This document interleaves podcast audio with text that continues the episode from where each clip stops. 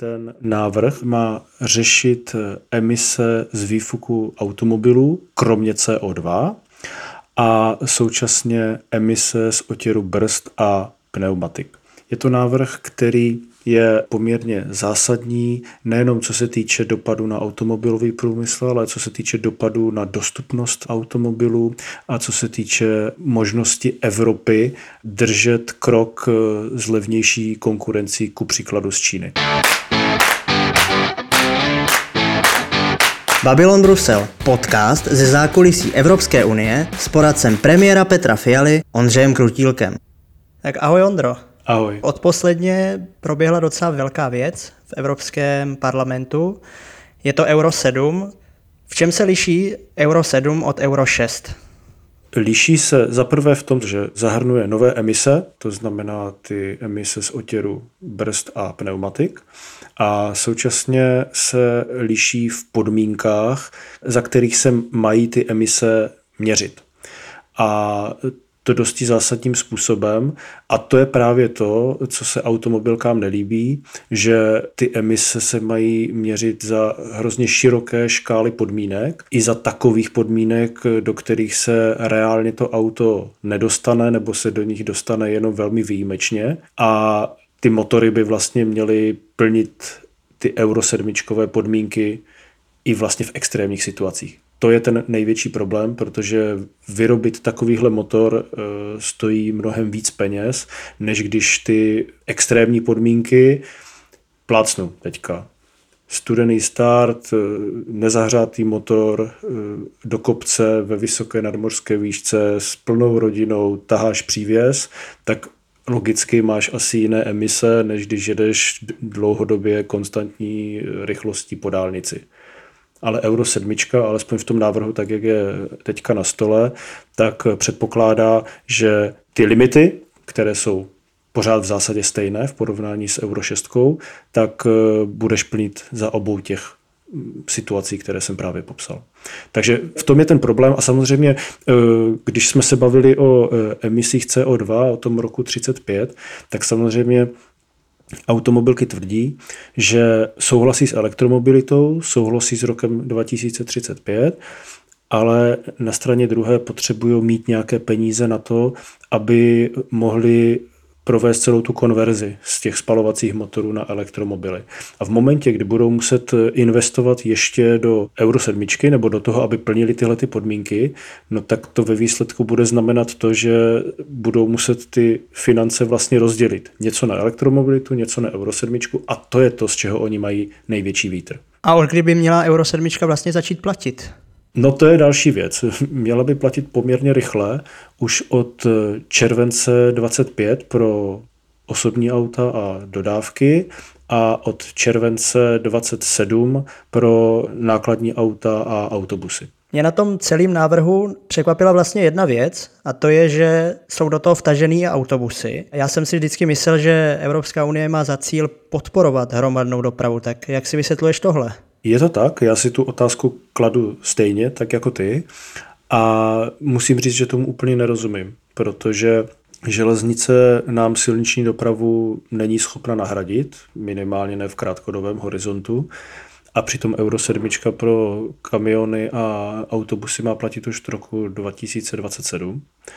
A já považuji z tohle úhlu pohledu Euro 7 za takový frontální útok na mobilitu v EU jako takové. My jsme do EU v roce 2004 vstupovali s tím, že chceme volný pohyb osob, zboží, služeb a kapitálu a teď si minimálně na volný pohyb osob a zboží jak si saháme a já si myslím, že ten vývoj prostě je neblahý. A když už teda máme na stole ten rok 2035 a elektromobilitu v oblasti osobních aut, tak si myslím, že ta Euro 7 by měla být mnohem mírnější. Ty jsi tady zvedl téma mobility. Mě k tomu napadá otázka, jakým způsobem si vlastně představuje Evropská unie tu mobilitu. A mám na to konkrétní příklad. Dost často se mluví o takzvaném car sharingu. Myslíš si, že i tohle je možnost, která je v hlavách komisařů, potažmo poslanců v Evropské unii? No, na to ti nedokážu odpovědět, jestli za celou tou Euro 7 je to, že si lidi přestanou kupovat auta a že eh, začnou využívat služeb car sharingu. Je možné, že se tak nakonec stane, ale nejsem si úplně jistý, jestli ta situace je na to úplně zralá v tuhle chvíli. Prostě jsou země, ve kterých jsou auta symbolem nějakého statusu, že jo, dosáhneš jako nějakého společenského postavení, koupíš si prostě velké auto a všichni tě obdivují, jo, když to zjednoduším. Ale pak jsou samozřejmě země, kde ty auta jsou nezbytnou součástí každodenního dojíždění z práce a do práce. Jsou to často malá auta, a já si nejsem úplně jistý, jestli jsme v situaci, kdybychom na každodenní dojíždění z vesnice do města a zase zpátky mohli využívat carsharingových služeb. Zmiňuji to záměrně z toho důvodu, že ta malá auta budou tou Euro 7 ohrožena úplně nejvíc. To jsem četl právě od pana Pecla rozhovor s ním ze Združení automobilového průmyslu. On vlastně říkal, že si zavíráme dveře k autům do půl milionu, tak myslíš si, že to tak skutečně je, že nebudeme moct koupit auto, který je levnější než za půl milionu korun? No, bude skutečně záležet na tom finálním textu. Ale tak, jak je teďka postavený, tak eh, skutečně eh, bude dost obtížné instalovat všechny ty potřebné věci, které má vyžadovat Euro 7 do malých aut. Za prvé z toho důvodu, že se tam prostě a jednoduše nevejdou. Za druhé, že to zvedne cenu těch aut eh, natolik, že vlastně ve výsledku budou nekonkurenceschopné, nikdo je prostě nebude kupovat. A Tohle to všechno dohromady vlastně eh, může vést k tomu, že automobilky se rozhodnou ty menší vozy prostě úplně vyškrtnout eh, ze svých portfolií. Další otázka, co mě k tomu napadá, je, jestli aut bude třeba nedostatek, protože už dneska se ta výroba vlastně táhne, na auta se čeká někde i třeba rok, rok a půl, tak i tohle je v hlavách eh, výrobců automobilů? Nepochybně. A myslím si, že pokud teďka čekáme na auta kvůli čipům, které nejsou, tak těch čipů, které budou potřeba kvůli Euro 7, bude potřeba mnohem víc. Takže se obávám, že když teďka nemáme čipy a budeme jich potřebovat ještě víc, tak se logicky bude problematizovat dodávka nových vozů. Teďka se čeká, myslím, někde mezi 11 a 12 měsíci, co jsem tak slyšel v posledních dnech. Tak eh, mám trošičku obavu, že Euro 7 tomu může přispět, ale ne pozitivně. Mě zajímá vlastně jedna věc. Říká si, že od roku 2035 nebude možné používat auta se spalovacími motory. Euro 7 se týká, a to si řekněme, jak automobilů na pohon benzínu, nafty, tak na elektromobily, protože brzdy mají i elektromobily logicky. Tak mě zajímá, jestli se třeba nemůže stát u Euro 8, že někoho napadne, musíme omezit používání automobilů retroaktivně. To znamená, vy máte sice koupený auto od roku 2020, ale nesplňuje limity a od roku 2030 ho nebudete moc používat. Na to není potřeba Euro 8. Na to máme v EU jinou normu, e, směrnici o kvalitě ovzduší, ta vlastně požaduje po jednotlivých členských státech a jejich obcích a městech, aby dodržovali poměrně přísné standardy kvality ovzduší. A už teď se v řadě měst v západní Evropě děje to, že si ta města definují takzvané nízkoemisní zóny a na základě těch nízkoemisních zón přesně definují, která auta s kterou euronormou a s jakým pohonem mohou výjíždět do těch příslušných zón, čili z pravidla do center měst. A já, když jsem se díval, jak to vypadá v Bruselu, tak myslím, že v roce 2026 už tam nebudu moct vět se svým Euro 6 dýzlem. Takže na to nepotřebujeme žádnou další euronormu, protože máme jinou. A tu mobilitu může efektivně omezit vlastně jiným způsobem. Tak to jsem vůbec nevěděl. Vrátím to k té Euro 7. Bavili jsme se o tom, že by bylo fajn udělat tam nějaké změny a tak by mě zajímalo, v jakým stádiu legislativního procesu to vlastně teďka je. A je tam ještě prostor pro změny? Prostor pro změny tam nepochybně je. Ten legislativní proces je na samotném začátku jak v Radě, tak v Evropském parlamentu. V Radě Vím, že švédské předsednictví chce dosáhnout takzvaného obecného přístupu, což je vlastně dohoda členských států na, na podobě toho textu, eh, do konce června. To znamená, než skončí švédské předsednictví, tak by mělo být na úrovni členských států hotovo. Já si nejsem úplně jistý, jestli to zvládnou, protože teď, když eh, tam začínají jednat o těch jednotlivých detailech, tak eh, vyplouvají na povrch věci, o kterých eh, ty jednotlivé státy nevěděly a tak se to trošičku zbržďuje, ale zatím oficiálně platí teda konec června na pozici rady. No a v Evropském parlamentu tam je ten harmonogram trošičku volnější, protože si nejsme jistí, zda má smysl to nějak zvlášť uspišovat za situace, kdy ten návrh, a to jsme si tady ještě neřekli, je vlastně taková prázdná schránka do určité míry. Jo? Že zase počítá s těmi takzvanými delegovanými akty, to znamená e, s doplněním toho základního rámce e, o ty konkrétní parametry, které bude potřeba měřit až v dalším stádiu. A automobilky eh, se ptají po právní jistotě a my říkáme, tak co je právní jistota? Schválit rychle Euro 7 bez toho, co má být uvnitř, anebo si počkat na to, až komise připraví ta střeva, která tam prostě v tuhle chvíli nejsou a potom to schválit všechno unblock v ideálním případě. No a z tohle důvodu vlastně v rámci EP se ta debata e, zatím tak rychle jako mezi členskými státy nevyvíjí. Proces bude následující. Až zpravodaj Saša Vondra připraví takzvaný draft report, což je jako návrh zprávy, kterou potom bude schvalovat Evropský parlament, tak bude možné předložit pozměňovací návrhy ze strany všech ostatních europoslanců, kteří na tom budou zainteresovaní a během podzimu s největší pravděpodobností se budou dojednávat tzv. kompromisní pozměňovací návrhy, to znamená ty, které budou brát v potaz návrh zprávy Alexandra Vondry na straně jedné a ty individuální pozměňovací návrhy na straně druhé. Takže Saša Vondra je vlastně teďka taková hybná síla toho, jestli se to posune doleva nebo doprava, nebo jak to je? No hlavně, aby se to posunulo správným směrem, že jo, takže...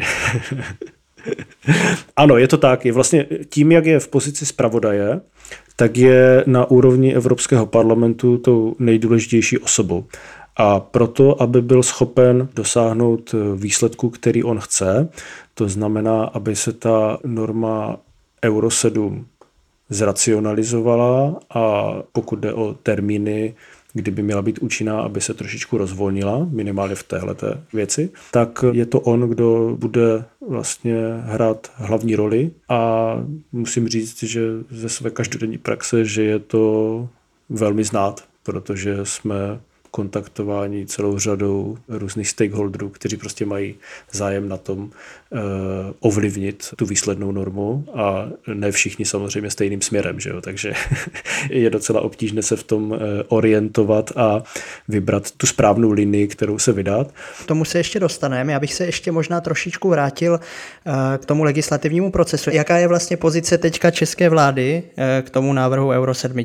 No, je to jednoduché. Je potřeba ten návrh zmírnit, protože pokud se tak nestane, tak eh, hrozí to, že nebudou dostupná levná auta, že se výrazně eh, omezí mobilita v rámci Evropské unie, výrazně se nezlepší ovzduší, a e, současně to bude mít samozřejmě fatální dopad na automobilový průmysl napříč e, celou Evropskou unii a víme, že v České republice jsme na automotiv závislí zhruba z 10%, čili že 10% HDP České republiky tvoří automobilový průmysl.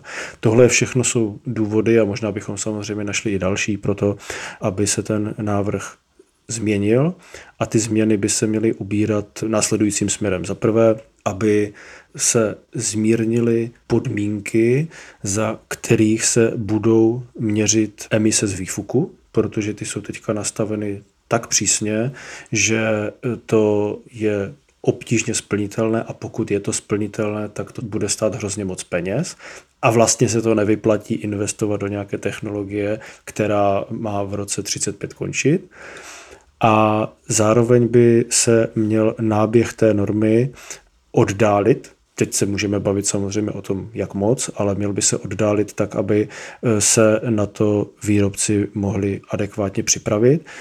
s tím, že bychom měli podle mého soudu i rozlišovat mezi jednotlivými kategoriemi vozidel. Prostě takový přístup, kde budeme zohledňovat, na co která vozidla jsou používána. Aby byl konkrétní, je něco jiného, když máš třeba městský autobus, který jezdí na krátké vzdálenosti, výhradně po městě, a pak máš eh, dálkový autobus, který jezdí dlouhé vzdálenosti, třeba stovky kilometrů denně.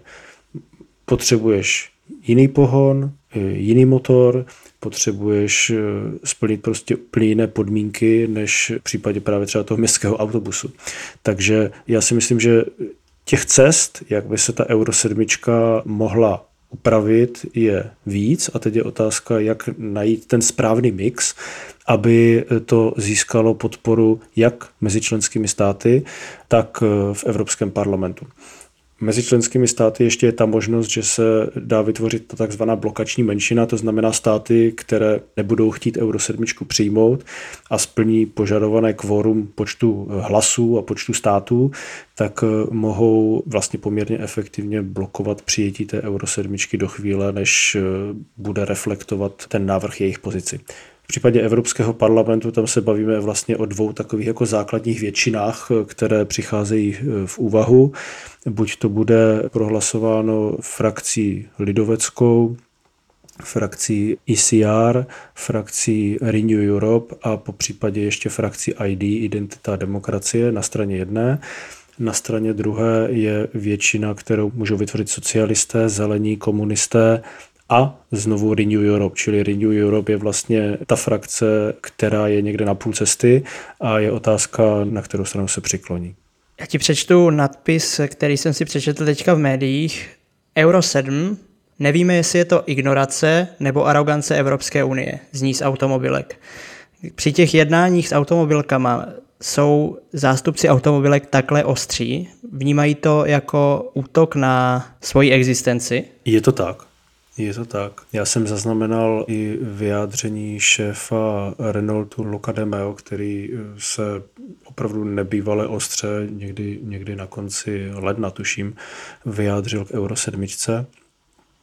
Je to tak. Automobilkám ta Euro 7 strašně vadí z toho důvodu, který už jsem říkal. Vlastně oni chtějí přechod elektromobilitě, ale potřebují si na ten přechod prostě vydělat a potřebují tím pádem ještě po nějakou dobu produkovat eh, auto se spalovacími motory. Pokud se tak nestane a pokud budou muset investovat ještě do eh, rozvoje spalovacích motorů, které za poměrně krátkou dobu budou končit, no tak jim to samozřejmě komplikuje situaci. Ale co musím dodat, oni si ty automobilky za to můžou tak trochu i sami protože souhlasili s tím návrhem na omezení emisí CO2, čili s tím koncem spalováku v roce 35 a očekávali od Evropské komise, že přijde s mírnější formou normy Euro 7.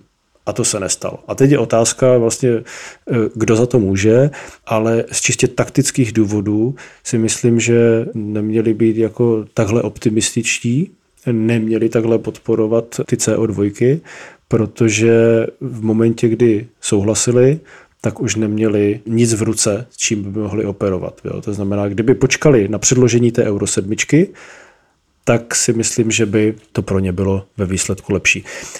Těžká auta, eh, myslím kamiony a autobusy, ty jsou z tohohle úhlu pohledu v lepší situaci, protože u nich se ty emise CO2 teprve budou řešit. Ten návrh je teďka pár dní na stole, takže oni vlastně vědí úplně přesně ten celý příběh. Jo? Prostě vědí, jaké by měly být emise CO2 a zároveň vědí, jak má vypadat Euro 7 a můžou vlastně o tom eh, uvažovat jako o celku, jako o balíku. Což se v případě těch malých aut a, a dodávek prostě už eh, dít nebude.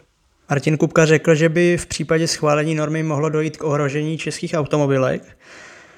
Eh, kolik českých firm se to asi může dotknout, protože velká část našeho automotiv eh, vyrábí jenom komponenty a tam by se nás to asi tak dotknout nemuselo úplně, nebo?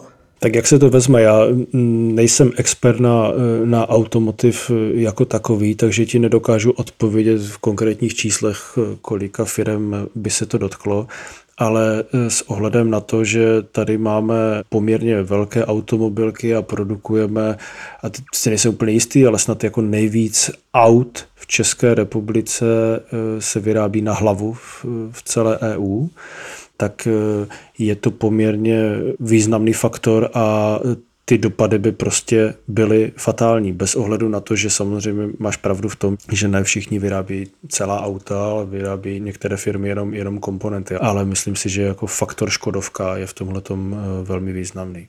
Jaká jsou pozitiva eh, nového nařízení? Má to nějaký pozitiva? Myslím si, že třeba zlepšení životního prostředí, zlepšení ovzduší, tak to jsou určitě pozitiva. To nepochybně. Já vlastně jsem si vědomý toho, že ty emise z brzd a z pneumatik eh, jsou problém, respektive můžou být problém ve velkých městech, tam, kde se hodně brzdí, kde dochází k tomu velkému otěru, to je nepochybně pravda. Otázka je ale, jestli máme ten problém řešit tím, že e, budeme omezovat auta jako taková. Jestli ta cesta nevede například přes e, zlepšení systému veřejné dopravy v příslušných městech, kde ten problém prostě mají.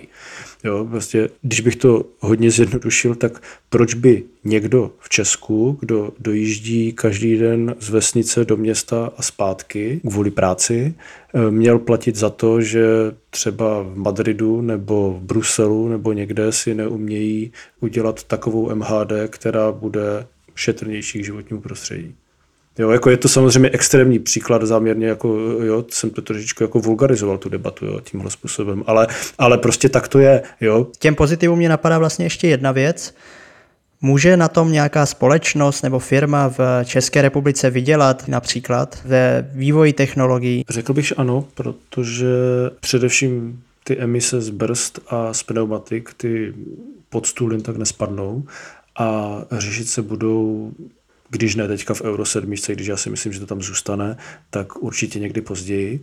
A bude potřeba najít dostupné technologie, které tenhle problém budou řešit. Ať už co se týče toho samotného eh, sběru těch emisí, tak potom co se týče produkce těch měřáků, které budou potřeba pro to, aby se ty emise správně v souladu s Euro 7 měřily. Takže určitě tady je, řekl bych, dostatečný prostor, protože co vím, tak minimálně třeba v případě brzd těch firm, které by to uměly řešit, je v Evropě pomálu a pokud jich bude pomálu, tak samozřejmě nebude konkurence a pokud nebude konkurence, tak ty komponenty budou poměrně drahé. Úplně poslední otázka se týká takového mezinárodního rozměru. Jakou roli může v přechodu na elektromobilitu sehrát Čína? Myslíš si, že nás to nějakým způsobem může ohrozit? No nepochybně. Já si myslím, že tak, jak jsme se před eh, pár lety učili názvy značek eh, čínských mobilních telefonů, protože byly kvalitně a byly levné, tak eh, se můžeme záhy začít učit názvy čínských automobilek a jejich modelů. Důvod je ten, že přechod k elektromobilitě znamená i to, že to auto je konstrukčně mnohem jednodušší a tím pádem je možné ho vyrobit i tam, kde se dříve auta příliš nevyráběla, což je právě Čína. A pokud Číňané budou schopni přijít s levnými konkurenceschopnými vozy, tak eh, si myslím, že to může pro evropský automobilový průmysl, a teď záměrně neříkám český, ale evropský jako celek, eh, tak to může znamenat vážné ohrožení. Na závěr bych tě poprosil, jestli bys zhrnul to, co jsme si tady dneska řekli. Dneska jsme se tady bavili o Euro 7, což je návrh, který má řešit eh, emise z výfuku automobilů, kromě CO2, a současně emise z otěru brzd a pneumatik. Je to návrh, který je poměrně zásadní, nejenom co se týče dopadu na automobilový průmysl, ale co se týče dopadu na dostupnost automobilů a co se týče možnosti Evropy držet krok s levnější konkurencí ku příkladu z Číny. Co je na tom návrhu zajímavé, je fakt, že se nedotýká jen aut se spalovacími motory, ale dotýká se vlastně úplně všech silničních vozidel, fakticky by se dalo říct. Ať už osobních, eh, nebo dodávek, nebo kamionů, nebo autobusů. tím největším problémem je, že ta nová norma má naběhnout rychle a že ty podmínky, eh, které definuje, co se týče emisí, jsou velmi přísné. Takže Česká republika se pokusila v poslední době vyvinout mimořádnou aktivitu jak v Evropském parlamentu, tak i v Radě ministrů, aby eh, na svou stranu dostala všechny ty, kteří si myslí něco podobného, kteří na, to, na tu normu Euro 7 mají obdobný názor, tak aby získala většinu v obou těch eh, unijních institucích proto, aby ten návrh byl adekvátně zmírněný. Super, moc děkuji. Rád jsem ti zase viděl a slyšel a budu se těšit na další setkání. Ahoj. Ahoj.